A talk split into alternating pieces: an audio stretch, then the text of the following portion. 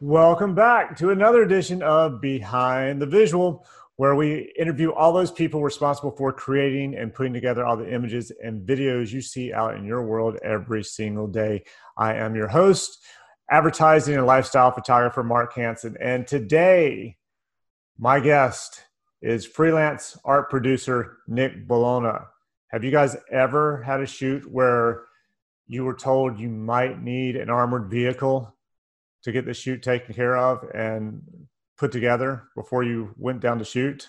Well, Nick has, and he'll tell us all about it in uh, this podcast. We also talk about him and his first shoot in LA, where you had mega permits to the point where you couldn't shoot on one side of the sidewalk without having a permit for that side of the sidewalk, and how his photographer had a cop with them the whole time and would push the photographer because he was literally one or two steps into a place that wasn't permitted. So that was interesting.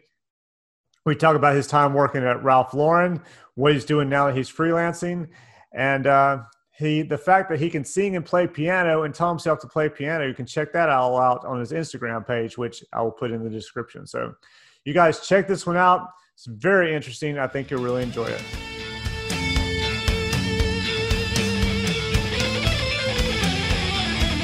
First of all, before we get into the whole need of how you got started and all this, tell me about this whole thing I've been seeing on Instagram lately with you playing piano and singing and all that kind of stuff. Where did that come from?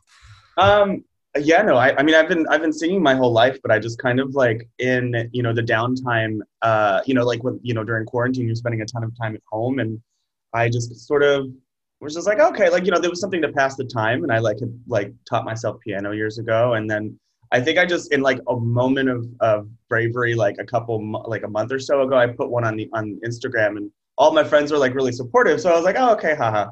And one friend in particular was like, she was like, you have to do more of these, and I was like, okay. I was like, I'm not. I don't know if it's gonna like muddy the waters of like any sort of online perception of me or something, but I don't know. I think they're kind of fun now. I think uh, it's good.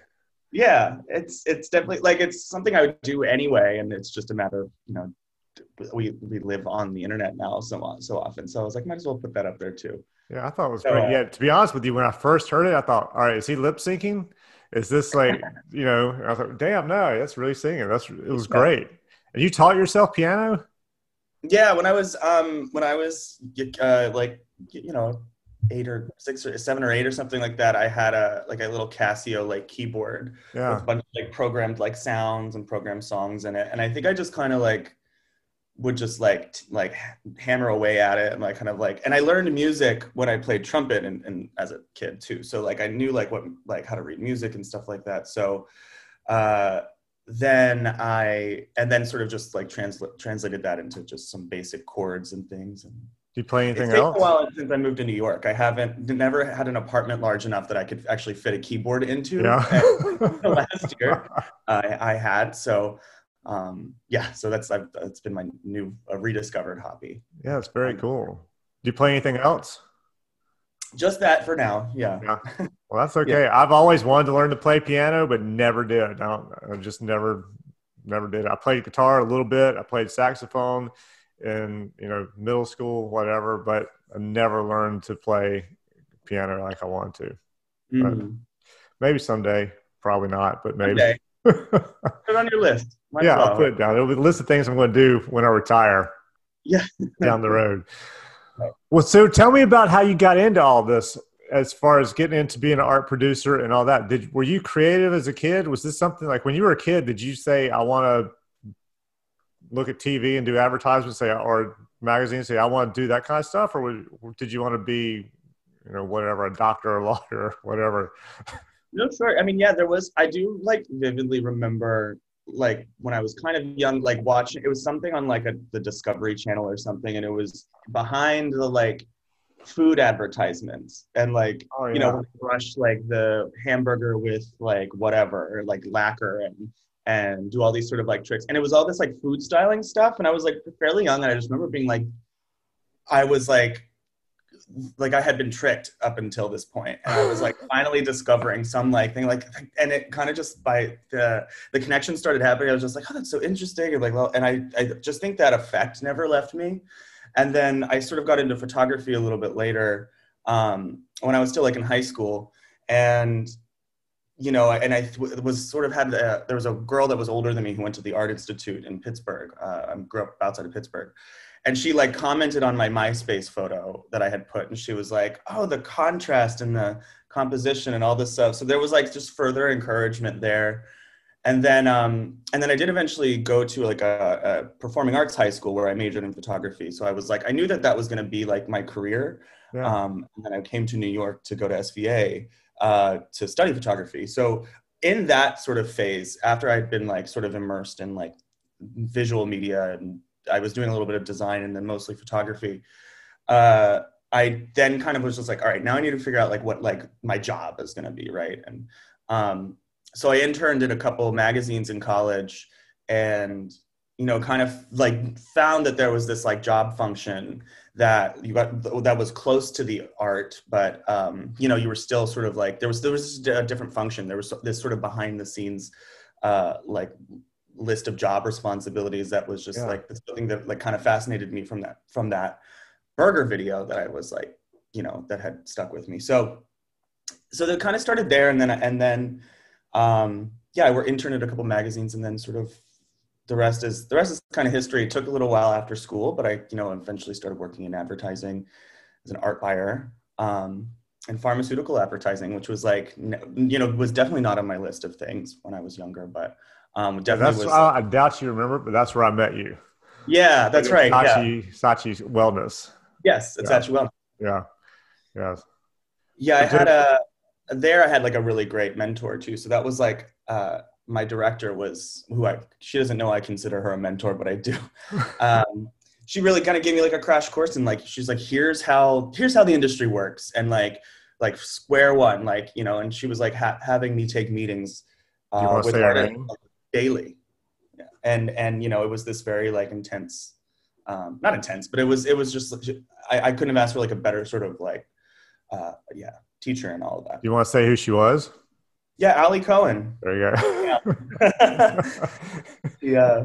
I'm actually going to talk to her later today so i'll tell her that are you? well tell her she needs to be on the damn podcast because i think i asked oh, no. her. I can't remember if i asked her to be on the podcast or i told her i was going to be in new york back in february Mm-hmm. She said she wasn't in the city anymore. She was taking some time off or freelancer or something. Yeah, I'll tell her you said hi. Yeah, tell her I said hi. Yeah, that'll be good. First of all, um, do you know Art Streiber, the photographer?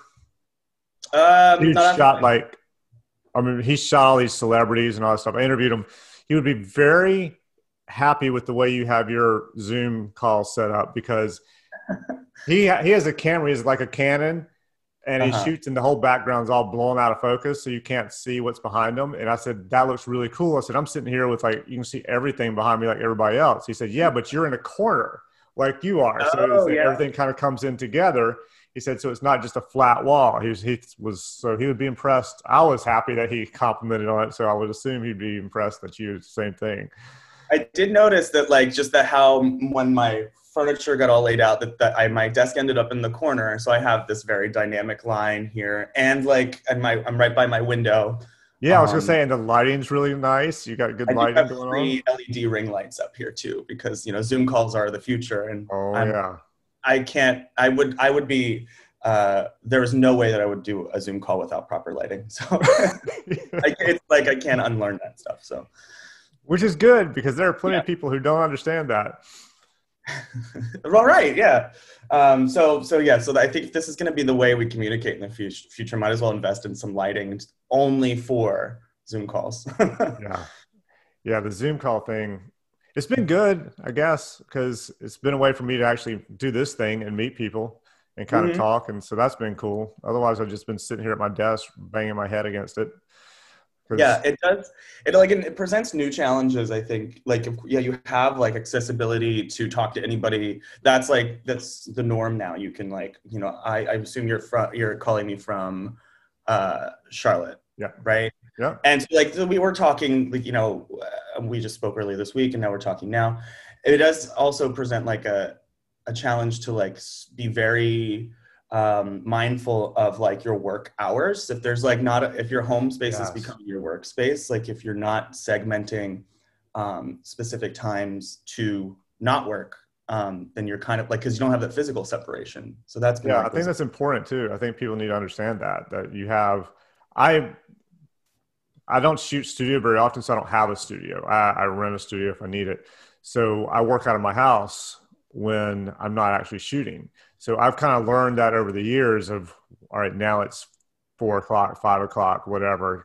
I'm going to stop for today. I'll still come back in my office and do something for about 10, 30 minutes occasionally, you know, at night, but I won't come back in here and keep working. Where I could see a lot of people would just be, oh, well, we can have a, you know, everybody's at home anyway. I've got stuff going on. Let's have a Zoom call at eight tonight. right. You know, and have a oh, yeah.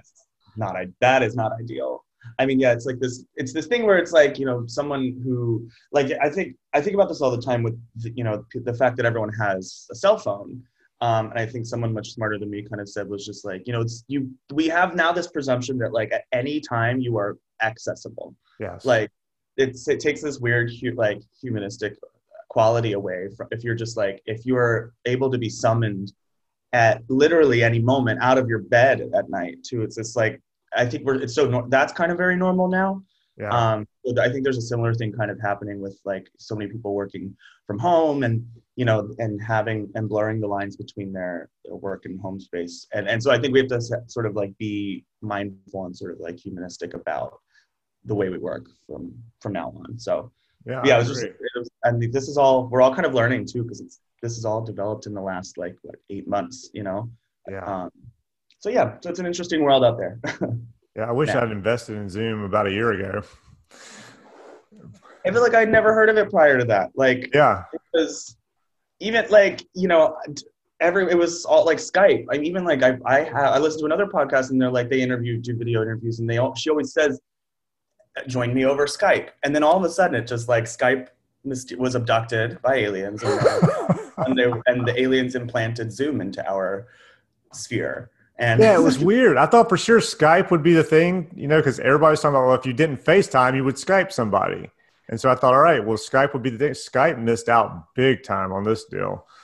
Really? I mean, I don't, yeah. I, who we need to look into how how that switch over happened because some, there's there's a story there somewhere. Yeah, there's the, like, COO or CMO or somebody over there completely show up to work that day or something. Yeah. maybe you need to hit them up and tell them they need your help. I'm gonna look into it. I'll look into it. I'll let you know. yeah, absolutely.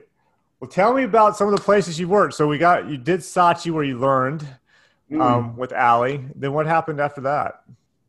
Um, so the, yeah, I was at Saatchi for about two and a half years, and then after that, I um, ended up finding myself at a fashion uh, artist, uh, like an artist agency, doing a lot of fashion work. So immediately from from pharmaceuticals to um, in advertising to sort of like very editorial, um, you know, at, on at the artist level representation. I was part part agent and photo producer for an agency uh, for a time, and and I think I kind of I was using a lot of the relationship building that I kind of like t- taken from Saatchi you know, as a former artist myself, it kind of lent to the uh, to the agent side of that role. And then I got, and it was it was giving me something back that I kind of missed too, which was being like very hands on with the production. So they had a small photo roster, and any uh, sort of production need they they had for their projects uh, for their for those three artists, um, I would handle. So it was kind of like back to that, reminding me back of my um, my interning days when like you know the day of the shoot, I'm like in find myself in in a pet store buying like squeaky toys to like take to the set like right after that to like spray paint them gold and you know it was like that like very hands on yeah. like that like early grunt work that I was like kind of really get made me excited about the project. And I was kind of doing a little bit of that again and uh, spent some time there. And then I went from um, that agency that agency to art partner um, where I was sort of doing fashion, but like with a capital F fashion, like very like you know uh, back in that commercial world again, but um, with fashion, which was really that was really cool too because I think I started like on a Wednesday, and by Friday I was like working on a Tiffany's like campaign. I was like really? two days wow. like go. um, that was like kind of that was kind of exciting, uh, and definitely got to like again it was inside the agency so it was like learning like how about each individual artist and their personalities and their sort of like how they work and um it i think being nimble has been like the top line sort of like uh theme of my career so far is like versatility and just being like all right like this is the pro this is the th- the issue presented today like figure that out. And i think finding i like always enjoyed like being I, I, always enjoyed being the one to like to raise my hand to have the answer on something. So like i think this is like i'm finding my that's definitely part of my groove. Well i think that's important especially yeah. i mean if you're in a job like this whole thing i mean nothing goes as planned. So you've got to have you've got to be nimble. You've got to be somebody who can adjust and take care of stuff last minute and figure out how to correct it and fix it and that kind of thing totally. it's, it's really fun. It's like it's you know i think uh, one thing I've always tried to keep in mind too is that no matter how like intense and stressful these things th- that a situation can be like to have a sense of realism about it and that like you know to remove yourself for a second and be like okay this isn't like this is an issue but is is the sky going to actually fall down on us? And you know the answer is always no. Right. And, um, and then after that you kind of say like okay it put, just helps to put things into perspective so then you can really truly think clearly and and you got to kind of be like um, I, I find that even in my social settings in my in my friend groups i'm always the one with that that keeps their head on on their shoulders and like all right guys like you know we can figure this out don't freak out. And that definitely matriculates into into my work too kind of like keeping everyone calm and and fed and caffeinated on set. That's important for sure Absolutely. When did you get to go on shoots when you were at, at Saatchi? Did you go on shoots then, or when you moved over to the rep and the agent end over there with those agencies? Was that when you first went on? Oh yeah, no. So I didn't. I never actually got to travel to shoots for for uh, when I was at Wellness. But um, my first location shoot at uh, at this artist agency um, was kind of a fun one because it, sh- it was a, a, location shoot on the Venice Beach boardwalk, this like fashion shoot, and so I was permitting all these things and like getting all that all that ready. And I had never been to LA before. That's a so freak show like, right there, isn't it? Venice oh, Beach. Oh gosh, yeah. well, that was the funny thing. So when like I had produced this entire shoot, having never been to like LA in my life, like you know i was picking up like the actual location permit in hollywood like in an uber and i'm like sure like marina del rey is like probably really close to like down or whatever in, in, hollywood and um so i learned that that was not the case but then i got there on the day of the shoot and it was just like yeah i mean it's it's definitely a wild place um there and just like so so like intricate like there's like we were so specifically permitted that like one side of the sidewalk was like off off bounds to really? us. Like there's like yeah, like the skate park is owned yeah. by and and I think like the basketball courts are like a different mu- municipality from like the main stretch of like all the shops. Really? And they yeah, and they like and you need like two offices to speak to each other and when I was talking to them, it's like they had never heard of like the other before. Like they were, like it was like the parks department needed to talk to like somebody else from the city, and like I'm like, hi, can I, I need you to talk to this person over here. And they're like, we've never heard of them before. I'm like, don't, okay. Like, and then, then it was so specific. And I think it was like a different office you had to call to get like off of that main stretch where the shops are into like those, those like the athletic areas. Cause that's technically part of like the parks department or something. Okay. Um, and on the day of the shoot, we had a, like a, we had like an officer like with us, like a person with us um, on set who would like who's physically like by the shoulders took my photographer because he was standing on like the wrong. Really? Side. But yeah. Oh, she was she was wow. intense. And she did switch off for her lunch break. We did get uh we got a second shift person too, but they were on it. Like for that ten minutes that we didn't have a person, we definitely like took uh, took our uh, freedom yeah. to get some like shots that we really needed but um, yeah no they were very it's it's a really uh, buttoned up thing. We actually like got challenged for our spot the day before the shoot. I'm at in like the hotel like office and like the person from the parks department calls me and like there's another production challenging me for my tiny little like spot. Um and they're like well just don't get in their way tomorrow and i was like who are these people? Like yeah, it was, it was really intense. Wow. Uh, especially thinking that we got all this way and almost lost our location the day before the shoot was like kind of a. Yeah, how's that even happen? That I don't know. I guess maybe it's one of those things where, yeah, we were like an always talking to them and like, hey, you got to do me a favor on this one. Kick them out. I was just like, absolutely. I'm on the phone. I'm like, absolutely not. Goodbye. Like, like yeah. he, was, I think he needed to ask me for permission to do it, and he was kind of like trying to big time me a little bit. I was just like, no, goodbye. Like, I'm shoot having my shoot tomorrow. Um, and they were it was like we were like a smaller mobile crew so i was just like we're not going to be an issue i think they were like a larger more like concrete tv production that like needed the space and we saw them that day they were they were walking around with one guy and a camera too like it wasn't like a it was just i think they were just it was like an ego thing they're like we need the we own the beach and like no i was like get out of here yeah i could see that i was i was in la shooting god where is it somewhere near Malibu on the beach where they have all those rocks on the beach and all that kind of stuff. I can't remember the name of the beach right now. And we were shooting, and I think um, there was some department store shooting there as well. And it was, and some guy came over and was like, "What are you guys shooting?" I was like, "I was just doing a shoot for myself." Yeah. At the time, because I had, I ended up having, I was in town for some stuff, and I ended up having like an extra four hours or something. So I grabbed some people and we went down to shoot. I was like, I'm just shooting. He's like, oh, okay. All right. Well, he was worried that we were going to be shooting the same location as whatever they were shooting and didn't um, want it to end up being like another production, end up being, I guess, running ads, you know, printing ads of the same thing with the same location. Yeah, I don't know what it was, but yeah, he was a little freaked out.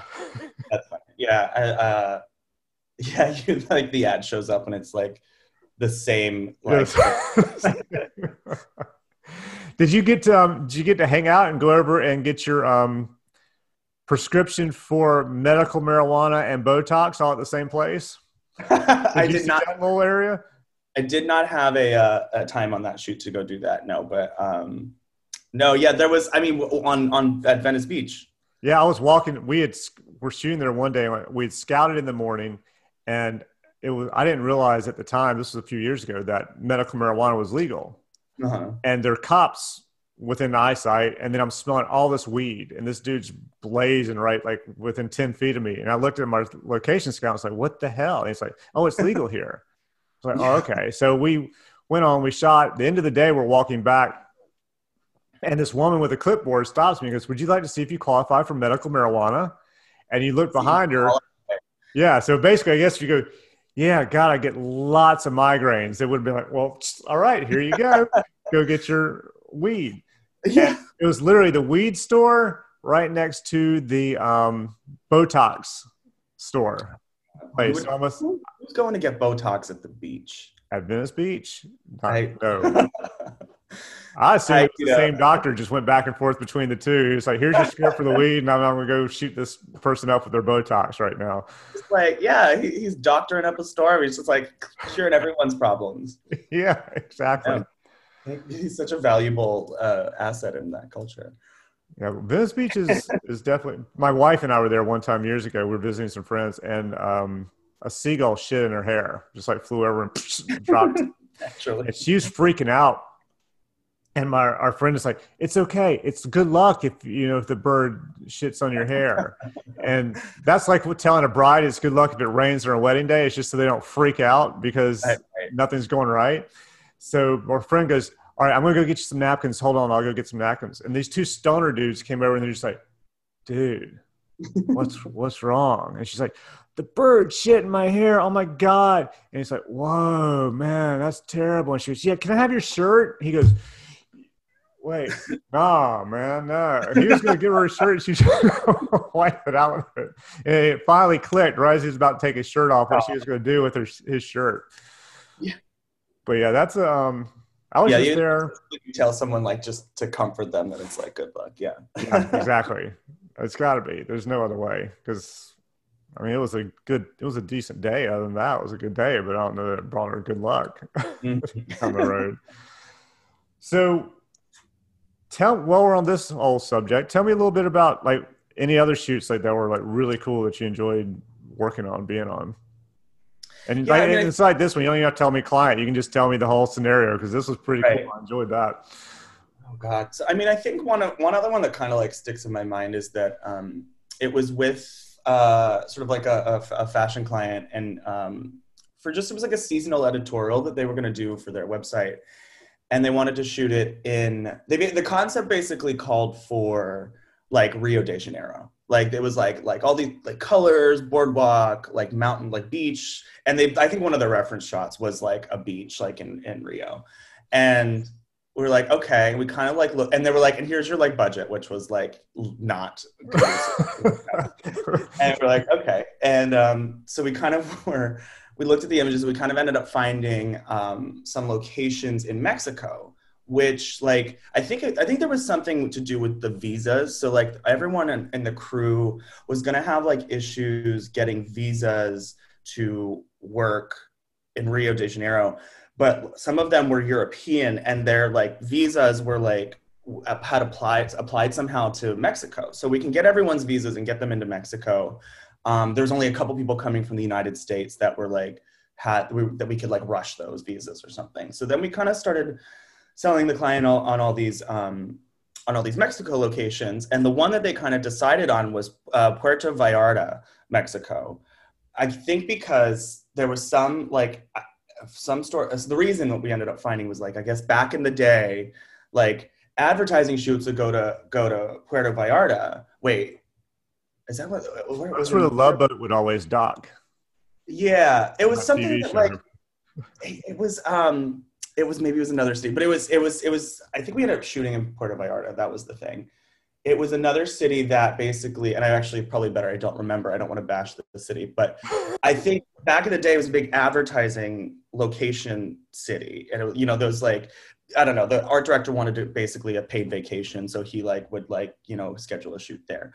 So that was like in the past. Apparently we like looked up this like location and like all like there, it was basically there's like, it was like the highest murder rate, like in this in South America oh per capita, period. Like number one murder country, and uh, or rather city, and um, and it was just because there was a lot of like it was just a lot of corrupt uh, uh, government and a lot of like these cartels were like running the. It was just very not like not so great place to be. Yeah. Uh, U.S. officials were like all U.S. like government workers are banned from traveling there. And this is like years ago before any other sort of a, a situation. So, um, so we are like, is, was it? I don't know if we should go there because they were like, you know, we were talking to some like fixers like in in the location, and they were like, yeah, you're gonna want like you know some armored vans and like some uh, like you know you might want a team of like uh, like five fixers rather than just like one because you know they were just really warning us against this location, and I was just like. Um, and but the client was sold. They were like, "We want to shoot here." They're like buying tickets. Um, all these things and and we ended up finding we ended up like really pulling a bait like not a bait and switch but we were just like kind of pulling the ripcord on just like we can't take you here. This is the reason why. Like know like we're not you're going it's not going to be a good shoot. And we had to find and i think that's what it was. We found puerto vallarta and we um we're like here's all of the locations translated to another city. Like and they were like, oh, okay, fine, fine, fine, you know. But it was just like we basically almost had, you know, a, and it was like I think we had people like getting boarding airplanes by this point. Like we were like we had I think we re, we redirected them somehow. We got them like uh or like tra- they had to fly into like Mexico City and then transfer out.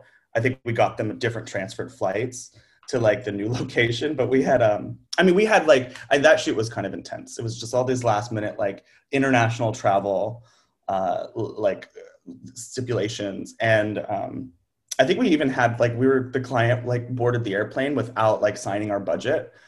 So we're like they're in the air and we have like a, a PDF with like no signature on it, and we're just like, God, I hope they're ready to like sign when they land because they're there, you know, like, right? um, because they were traveling from a, from another country too. So it was like uh, that was an intense one. I always like kind of that was just like a really wild week. I remember.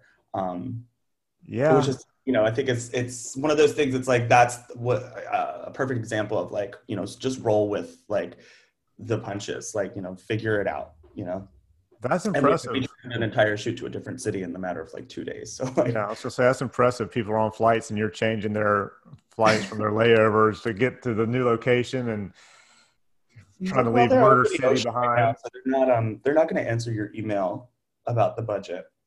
It was kind of I didn't I didn't have that. I was shooting in El Paso one time and the one of the people on the shoot was like, when you guys finish today, you guys should go over and check out Juarez. It's pretty cool little area. You can literally walk across the bridge and get into Juarez.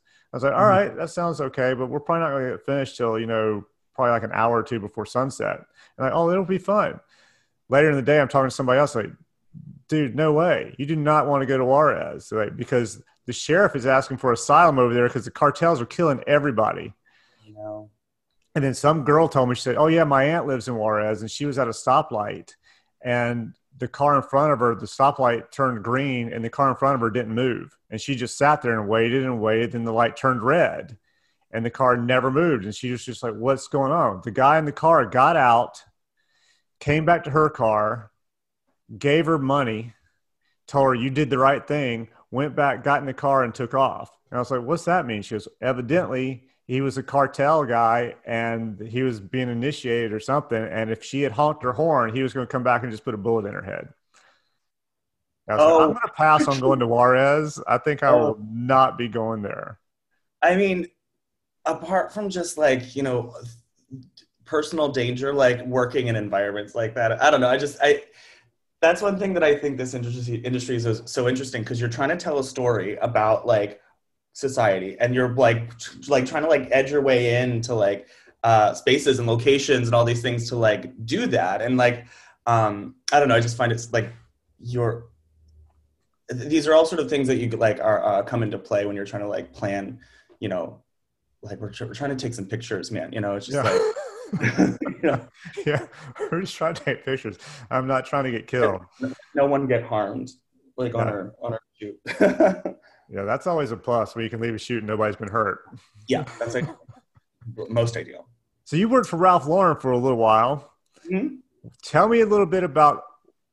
I want to know a little bit about what it's like working at Ralph Lauren, but I was there one time years and years ago, mm-hmm. and I mm-hmm. walked into the the main waiting area or whatever, and that place is like the nicest, biggest mansion you've ever been to in your life and you just walk in you're like damn this is unbelievable and then you get taken down to the offices you're like this is like a prison like all of a sudden this opulence of ralph lauren down to like gray walls and cinder block kind of feel i mean their, their, their aesthetic is very much that like that uh palatial i mean you go to their store their flagship store it's this like beautiful like two like these uh, mansions like on the upper east side and um, yeah, you know, so that was like kind of I, I really enjoyed like working with that with uh, with that brand, and um, I think I resonated a little bit with that brand. My like bougie self kind of yeah. like was satisfied.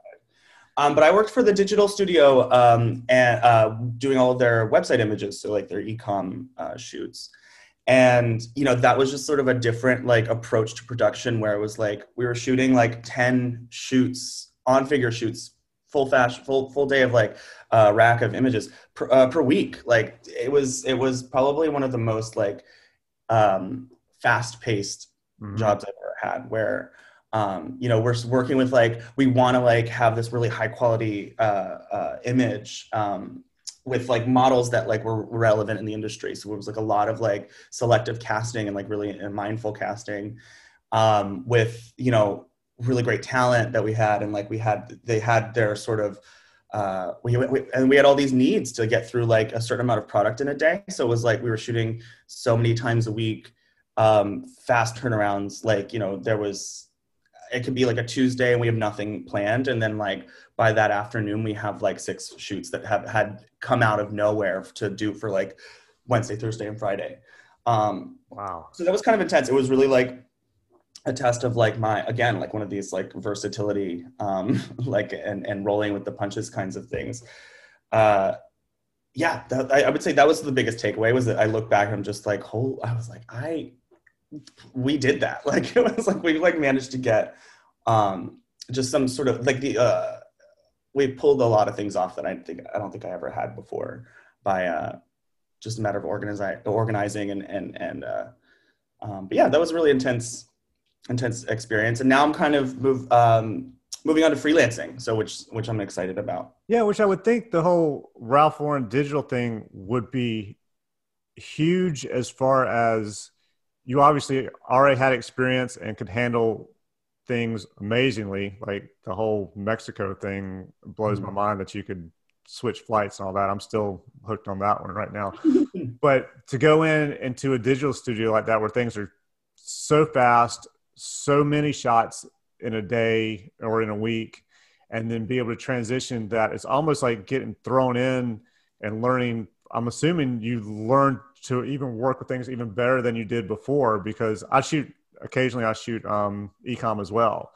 Mm-hmm. And it's a whole different beast shooting ecom as opposed to shooting something where it's for an ad on location and you get four shots, five shots a day, as opposed mm-hmm. to doing like some. I know, um, like I do some Belk ecom stuff, and mm-hmm. they're pumping 170, 200 shots a day sometimes. It's wow. ridiculous the amount they're pushing out. So I know that just even with a smaller amount, which I'm sure because I don't think other than like Amazon, some other nut job places are shooting that many.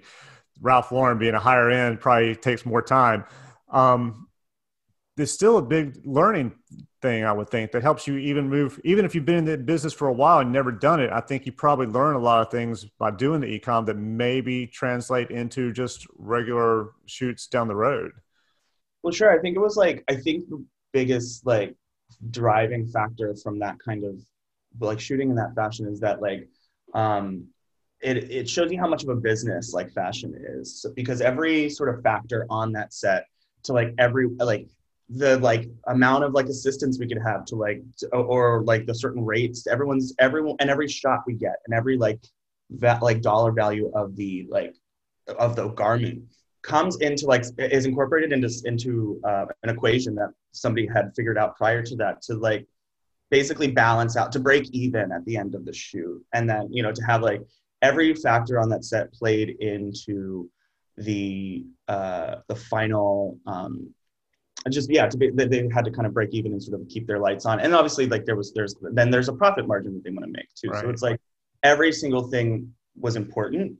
Um which I think was I never sort of needed to uh, was asked to like kind of focus like so like nothing was that um, we could have a second assistant or something we could if, if needed or something right. that kind of played into um, a budget that was much more complex than I think I'd ever worked in before. So it was more something like where you have so this many crew members, however many it was on set, and say let's just go five, just for whatever reason. You have five crew members on set, which means you have to shoot plus models. You have to shoot so many shots that day to break even, and if you get over that, you start into profit. Is that kind I of think you know, something like that. It was, you know, the exact numbers I'm not exact I'm not sure of, but it was that's how the like budgets were set. Right. It was like you hit you hit these goals and then and then you hit, hit these goals for the for the season and like for the week and like all these things. So it was very like so um it was it was I was very well tracked, I'll say that. Yeah. Um, which is uh yeah so that was like I, I think i'd never it's something that i'd never considered prior to that. So that was like a really great takeaway that like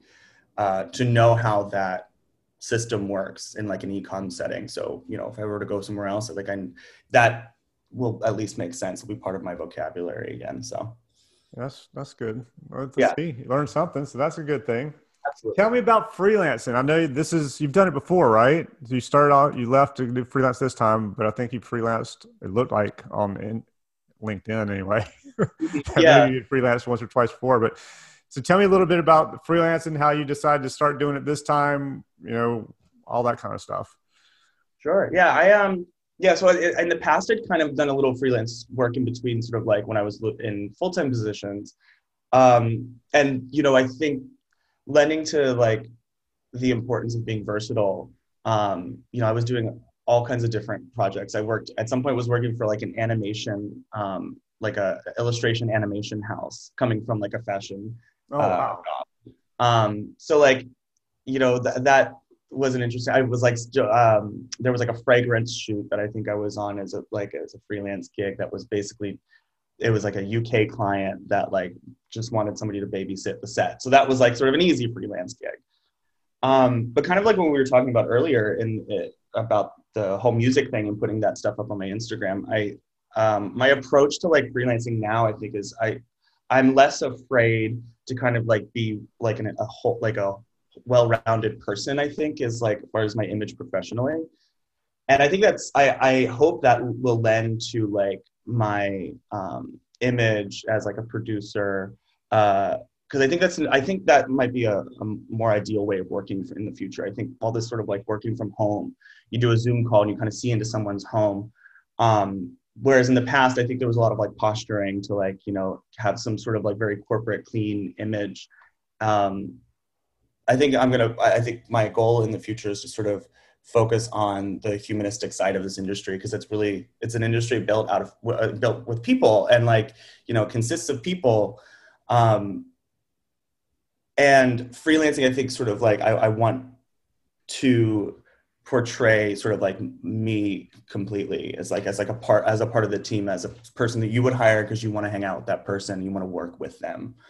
Um, so yeah, so it's been great. It's it's been a couple weeks. I did. Uh, I have a really close friend who's a fashion photographer. Uh, we just shot uh, an editorial for for a certain magazine um, that's I think due to come out in this next month, and which is a really great sort of like uh, uh, first gig off out of the gate um, to work with one of my friends yeah. as well too. Uh, he's like a, this a friend of mine that I've had for you know over ten years, and we kind of like it's very much that that we have a work lunch or something, and it's like you know we get work done, but it's like you know I'm hanging out with my friend again too. But um, Which I think is important.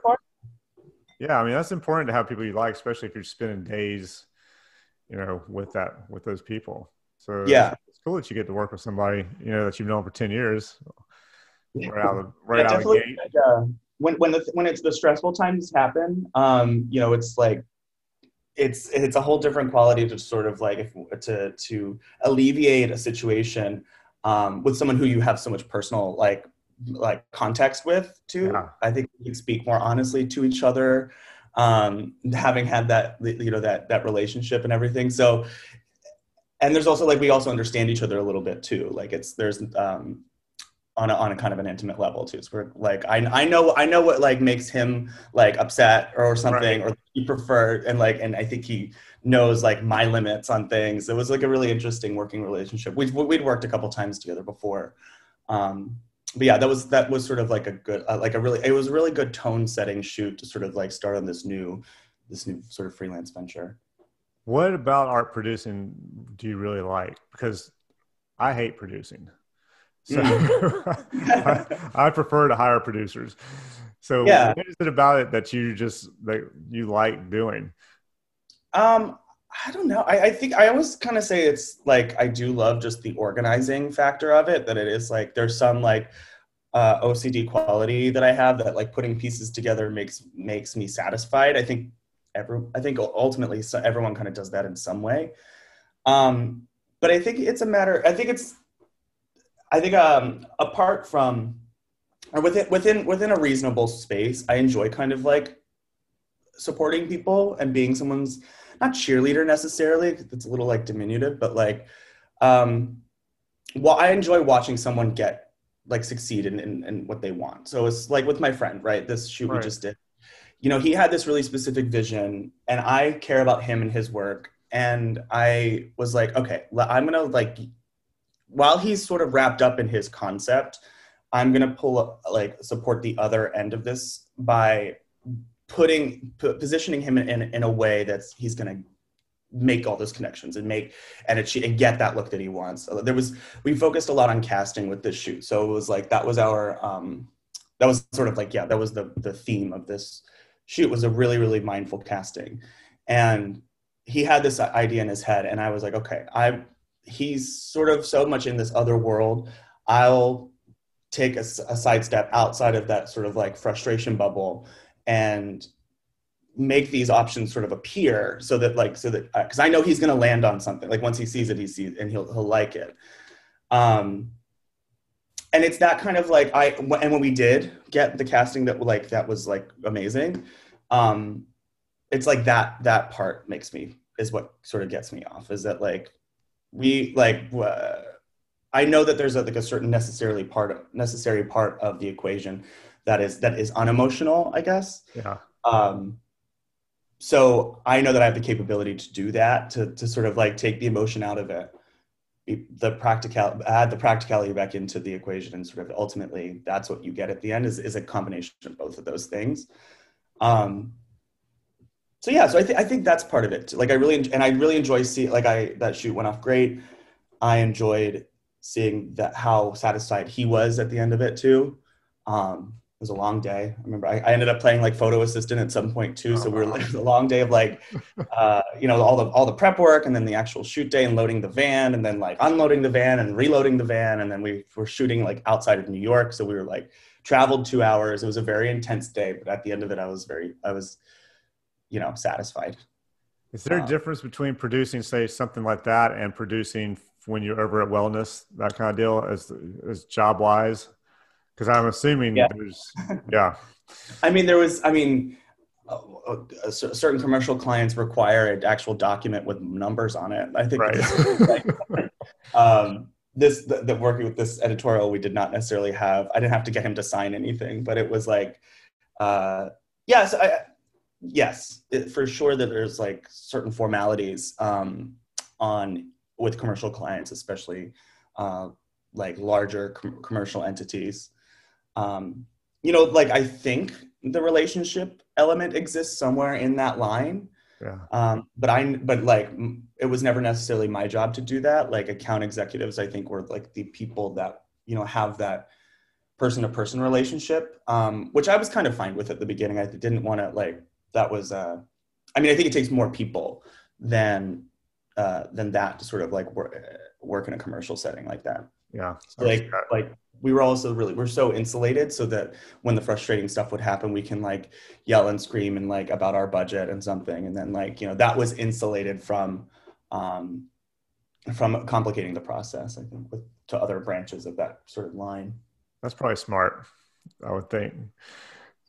Keep it from yeah. bleeding over into there so, so when you were doing or even now i guess when you're freelancing how do you find say a photographer or a director for a project is do you go to instagram do you have a list of people your people emailing the hell out of you and mm-hmm. annoying you every day with like hey i can shoot um, how's that work I do get a handful of emails. I always, I always look at them and I always save them. I always have like, I mean, that's, I would be remiss as a producer if I didn't take like, every, didn't like take the people that are reaching out to me um, and and and acknowledging them in some way, shape, or form. Um, but what I find if I'm looking for someone, uh, you know, I think it's kind of whoever's in my headspace in the time, which kind of makes it helpful for like those people like do, sending me pr- promotional material.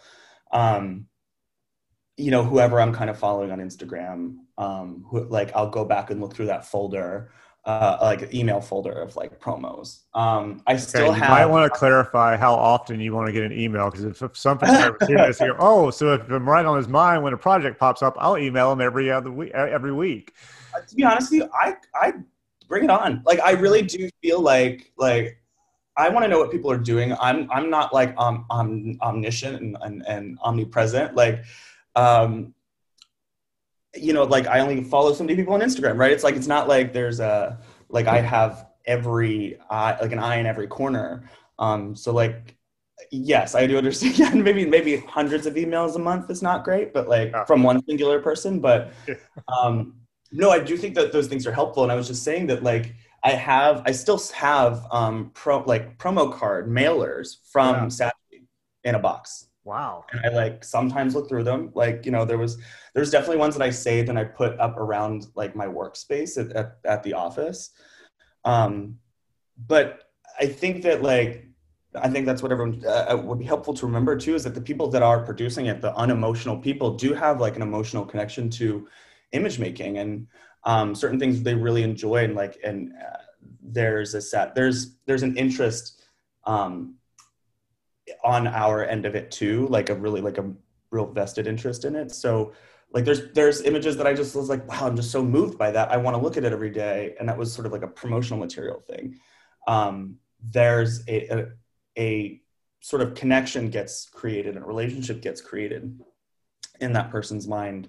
Um, that I think, you know, we're all right. We're in the business in sort of like creating emotional experiences. So um, that sort of thing you know it, this industry is about people and in, in, in, my opinion yeah. um, and so like the the more that we can bring like connect people like more I, I see what you're working on and like see what whoever else is working on like that's um it's all part of the territory have you ever had one where you saw the work of a photographer or director whoever and you thought this person would be great then you get them on a call and go yeah i don't think we can put up with him or her for you know three days two days five days i think the the time only time that that like assessment is helpful is when I know who their creative will be. Like in, in an advertising environment, right? So there's like an artist that would be great for a job. Visually, like the, their product, their their their style would be great for this project, and the creatives even likes them too, right? So like get them on a call. I the only time that's I've ever sort of in, in, incorporated that line of thinking is when I know that there will be a personality clash between yeah the creative that they have to make the work for and sometimes that happens like it's just and it's not like anyone's fault it's just like you kind of uh, part of this job too is kind of knowing personalities and like being like okay that person's not going to get along with that person or they will maybe they'll get along too well and right. then like well then like an eight hour meeting will, will occur and nothing will get done you know so it's like like maybe they'll like kind of buddy buddy too much and um yeah so there's I, I think that's that's the productive approach to like personality assessment is like is it going to be and I, I, also have to take my ego out of it too it's like doesn't matter if i don't like him or not like yeah uh, like that's you know you kind of kind of put your ego aside a little bit and be like okay this this person annoys me but i know that they're gonna like maybe the the creative annoys me too and they're gonna get on, on you know what I mean? Which I it's, think that can be hard sometimes to put your ego off to the side like that, especially if somebody's really irritating the hell out of you. Like, all right, this would be a good person for this project, but I can't stand them. Yeah, well, yeah. I mean, it, it, yeah, it is um, definitely something that's like a necessary uh, evil of the job. Is like sometimes, like, yeah, it is the removal of the ego, um, but like, it's for the best like you know and then i have like i get my kicks in other areas of my life i don't need to like impose my ego onto my job like that's that's actually kind of why i didn't want to necessarily pursue a, a career like as a photographer because it's not that i like um I, I, just didn't feel like i wanted to be the like name person right like right. that wasn't important to me some people that's really important to and i like and i that's like valid and um, some people are really good at that of being like creating an image uh, around themselves. It wasn't something that I was like interested in.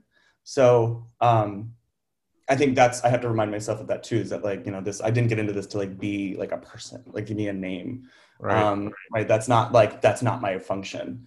Um, and that's sort of like I like getting back to this like piano stuff on on Instagram. Like that stuff is like kind of fun. Like that's um my, that's my stage, I guess, and uh, to uh, in the spotlight, I guess. But uh, that's not necessarily what I do to make money. For right, you know what I mean? Yeah, yeah.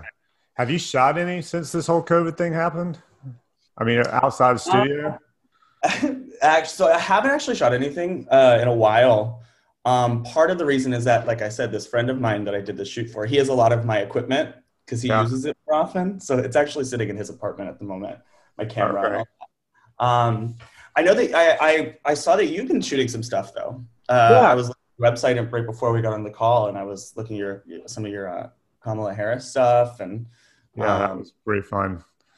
Yeah, very cool to meet her. Uh, did you get to meet her? Yeah, yeah, I got to meet her and told her um, you know, had to move her, tell her where to stand, all that kind of stuff. Talked to her for a second told her while they were shooting video that her shirt was popping open. That since nobody seemed to want to tell her, I don't know. I don't. I mean, she had a crew of people, and there's some big dude who'd been talking to her like all day. I was like, "Hey, tell her to put her shirt in," and he was like, "What?" I said, "Her shirt is popping open. It was too big." And I was like, he was like, I, I, I, don't understand. What do you mean, man? I said, her shirt's popping open. You see through her shirt. You need to tell her. Right. Some girl, this woman came over and she's like, what? And I said to her, she, okay, I'll handle it. So she went over and told her, as you saw her fixing it, but it didn't really help. So she, they filmed another section. It's like, all right, cut. We're going to do another part. So I'm mm-hmm. standing, and she's staring at some mannequin that's right beside me. So I like slipped over in front of the mannequin and went like, "Get your shirt." and well, so finally she fixed it. Uh, especially if there's being photos taken. Like, are, are you, were you sh- taking pictures at this? Yeah, I was shooting behind the scenes, and then I had literally, well, I was told I had 60 seconds to do the portraits mm-hmm. that I had to shoot. So I had to plan all that out ahead of time, and um, I ended up getting about 90, maybe 120. You know, right? Okay, out of it. So, um, but yeah, I mean, what, were yeah, someone getting the picture. Like you, that's that's our business to sort of like figure out. It's like, okay, like please let's present her in the most ideal way, right? Especially yeah. if you're the one making images of her too. Um, and she had at least two other people. So they had the main crew shooting video, and then mm-hmm. she had two of her people shooting like behind the scenes video. Mm-hmm. And the way she was turned was literally so you could see straight into her shirt. Her shirt was probably two sizes too big. The the white button down she had underneath her jacket, which I don't know why she had that on anyway. But um, many people to, to like to like prep her, right? Yeah, I don't know. Yeah, That's, it was interesting. but you know, it's been good. I mean, I've been shooting some during COVID, so that's it's been mm-hmm. good to at least be out there and getting it and, you know, with the protections and all that kind of stuff, protocols and yeah. Well, that's I'm kind of like was so proud to see that like you know an industry that we uh, that it necessitates people being close to each other and working in an environment or living in an environment that like we can't necessarily do that um, safely any at this stage. The way that the industry kind of like had a, all paused for a moment uh, and then kind of rebuilt and figured out new ways of working i think is i was like i was so happy to see it um, that despite something like kind of like so like such a drastic change in our culture we're figuring out ways to still like to tell stories and like and and um and do what we do despite that you know adding extra safety protocols or figuring out what the best ones are you know? Um there was like sort of uh there was something at, at, at a certain shoot that i was working on that we were like okay how do we do makeup? How do we do makeup on a person safely? Right? So we like had i mean some people were doing their own makeup. Like so like thank oh, god some of these people can are are, are capable. Um and you know we have to like kind of maybe limit like the time that a person can be spent in close contact with them. To like do, get in there do like the important work like the fine tuning of makeup and things like that. Get out of it and and you know but those kinds of things people we, we never had to think of before but leave it leave it to sort of like the problem solving kind of industry to like be like okay we got this. Like we can still like you know um, create beautiful imagery uh, despite you know these crazy circumstances. So I was kind of happy to see how the industry kind of bounced back, and you know, we'll who's we'll see how how it continues to go, but um, I'm really satisfied with like the industry as a whole. Yeah, I think it's been going well. I'm I'm interested to see how it is moving forward as far as because I know some people who've been location scouting by Zoom. You know, the location scout goes there and they just have their phone on Zoom and they just show them the location. And then even shoots where the art directors are sitting back watching it at home mm-hmm. and while it's all being shot. And there's some where they're actually going on location and shooting on location and everybody's there watching, you know, in person as it happens. So it's kind of interesting right. to see how there's like two extremes on some of this. And I mean, they even have. Um, I mean, I think I've heard of this in stories before, like prior to COVID, but uh, they have like art directors on iPads on like C stands, on like wheelie stands, oh, like yeah. walking around the studio on FaceTime or whatever, and like like they like their face is like in like on an iPad, and the PA like walking that stand around be like, okay, do you like this like dress? And like, and the person's at home right, on FaceTime, right. so they it's this like very like sci-fi kind of like way of working but and i hear i've heard of other people doing that in the past but um that's a reality now. I mean that's something we can do now. Are we what if you hire a person? That's their job. It's just to you know move the c stand around and that's your your job for the whole day is to to to move legs, that legs, yeah. the legs are directed today. Yeah. Um, yeah but like i mean it's silly but like that's a solve. Like you know I, I don't think that I think um, it wouldn't be. It's um, it's only funny if it's not necessary, right? Like, you right, know, yeah. like, okay, like how we actually get the shoot done. Yeah, uh, get it done, whatever it takes. You know, keep everybody working. I think it's good. All right, man. We're running up on about an hour. Let me ask. I'll get you uh, out of here, but I want to ask you one last thing. what's the strangest or most interesting thing that's happened to you since you've started in this whole advertising business, this whole world? Strangest or most interesting? Um, it can be freaky. it can be just just absolutely strange. You know, honestly, it's funny. I was okay. So I have an answer for that. So like in all this time of like kind of working around like cameras and things like that, I never get in front of a camera. I like don't like it's not, I'm not interested in it. I'm not like it's not like I'm like I'm not exceptionally self-conscious, but it's like um I just I was never like it's uh, you know in the off moments in between a shoot like people get in front of the camera and they like take a silly picture or something that's like never been my thing. But just like a couple weeks ago, I find someone was like, I think we were, we were testing light, and I was like, and the photographer was like, "Get in there. We need someone to stand there." And I was like, "Not me," but there was nobody else around. So actually, for the first time in like six years of like working around cameras professionally, I never I got my picture taken. And I was like, "Okay," I, you know, I, but no, and truly the only time, the only time. um, I get that. Yeah. So that was that was a significant singular moment that happened very recently. Yeah. Yeah, I can I can understand that. I try to avoid it, and occasionally, I think I need a picture for something, and I was shooting, and one of my assistants was like, "All right, get up there," and I'm totally not comfortable in front of the camera. and I was like, "I don't know what to do." I mean, I know what to do because I actually tell models what to do, but right. it's a whole different thing when you're in front of it yourself and having to do it.